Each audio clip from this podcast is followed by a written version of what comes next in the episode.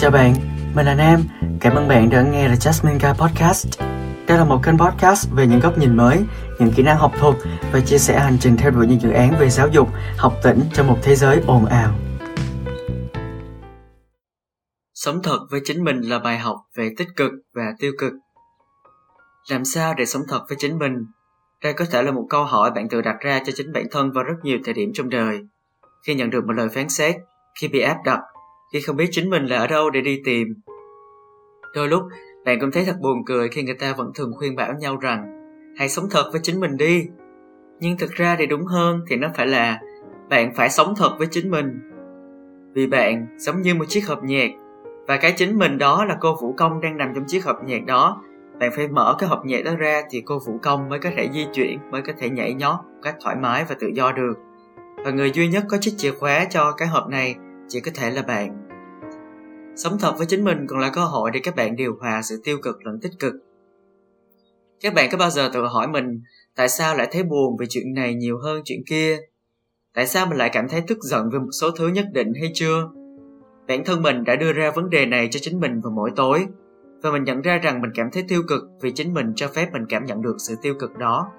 Đêm qua mình có nói chuyện với một người bạn.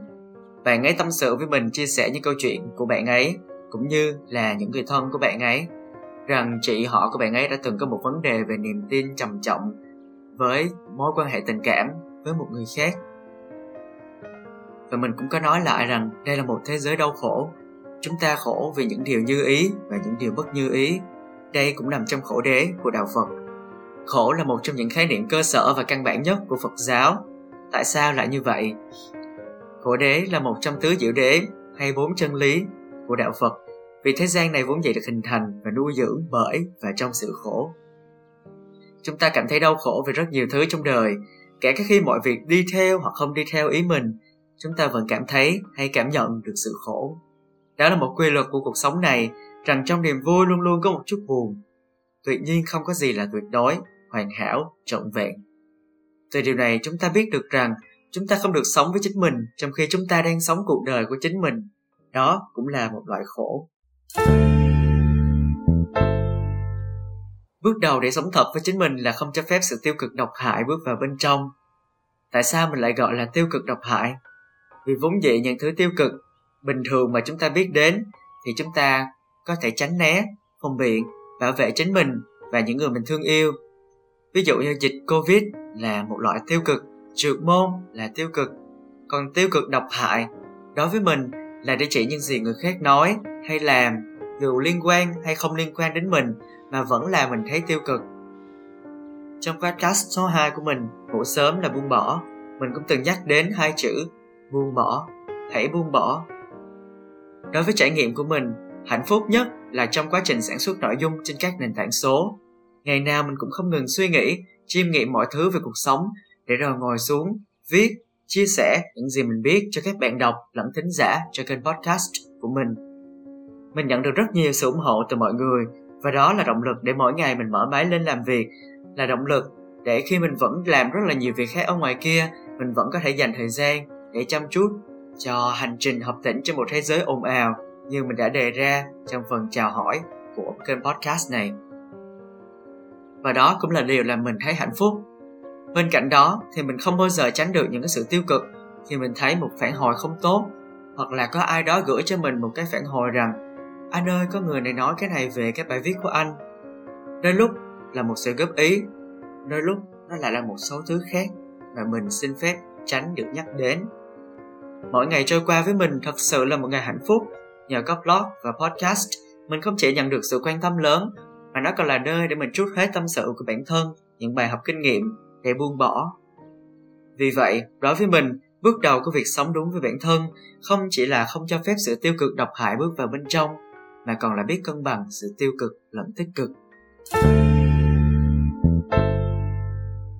Để cân bằng hai khái niệm tiêu cực và tích cực từ trải nghiệm của bản thân, mình tin rằng mọi thứ xảy ra đều có nguyên nhân của nó, rằng chúng ta nên chấp nhận mọi việc như vốn dĩ nó phải xảy ra như vậy. Đây không phải là một sự đầu hàng với số phận mà là chấp nhận rằng việc này xảy ra rồi và chúng ta có kế hoạch gì tiếp theo. Mình từng viết rằng, theo đuổi hạnh phúc là hành trình chấp nhận thái độ của bản thân với mọi thứ đang diễn ra ngoài kia, hoặc xảy đến, đã xảy đến, hoặc sắp xảy đến, một cách gián tiếp hoặc trực tiếp với cuộc đời của bạn. Từ phương diện cá nhân, mỗi khi mình có chuyện buồn, hoặc có một người bạn tâm sự về những sự cố không hay, mình vẫn khuyên rằng hãy chấp nhận đó là một sự tiêu cực. Điều quan trọng hơn là bước tiếp theo chúng ta nên làm gì vì chúng ta được phép giận, buồn, thất vọng với tất cả những sự tiêu cực. Tuy nhiên, chúng ta luôn có một sự lựa chọn đối mặt với nó bằng sự tích cực. Đây không phải là một sự lạc quan giả tạo, nhưng đây là để bạn hiểu rằng dù chúng ta có vui hay buồn, thì việc tiêu cực đó cũng đã xảy ra và những hậu quả của nó là có thật. Vậy thì bạn làm gì tiếp theo? Ở đầu bài viết, mình có nói, sống thật với chính mình là cơ hội để các bạn điều hòa sự tiêu cực lẫn tích cực sự tích cực không phải lúc nào cũng là vui vẻ, hạnh phúc.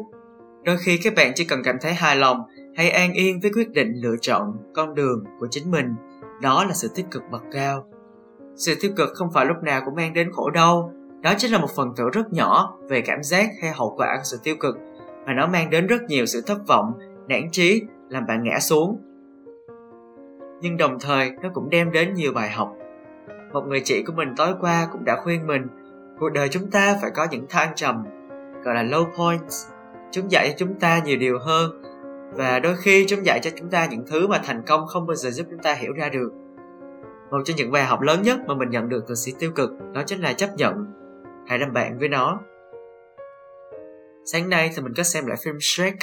Trong phần phim này, Shrek bắt đầu cảm thấy mất đi chính mình vì mọi người không còn sợ hãi anh như trước nữa, vì Shrek từng là một chàng tinh khét tiếng.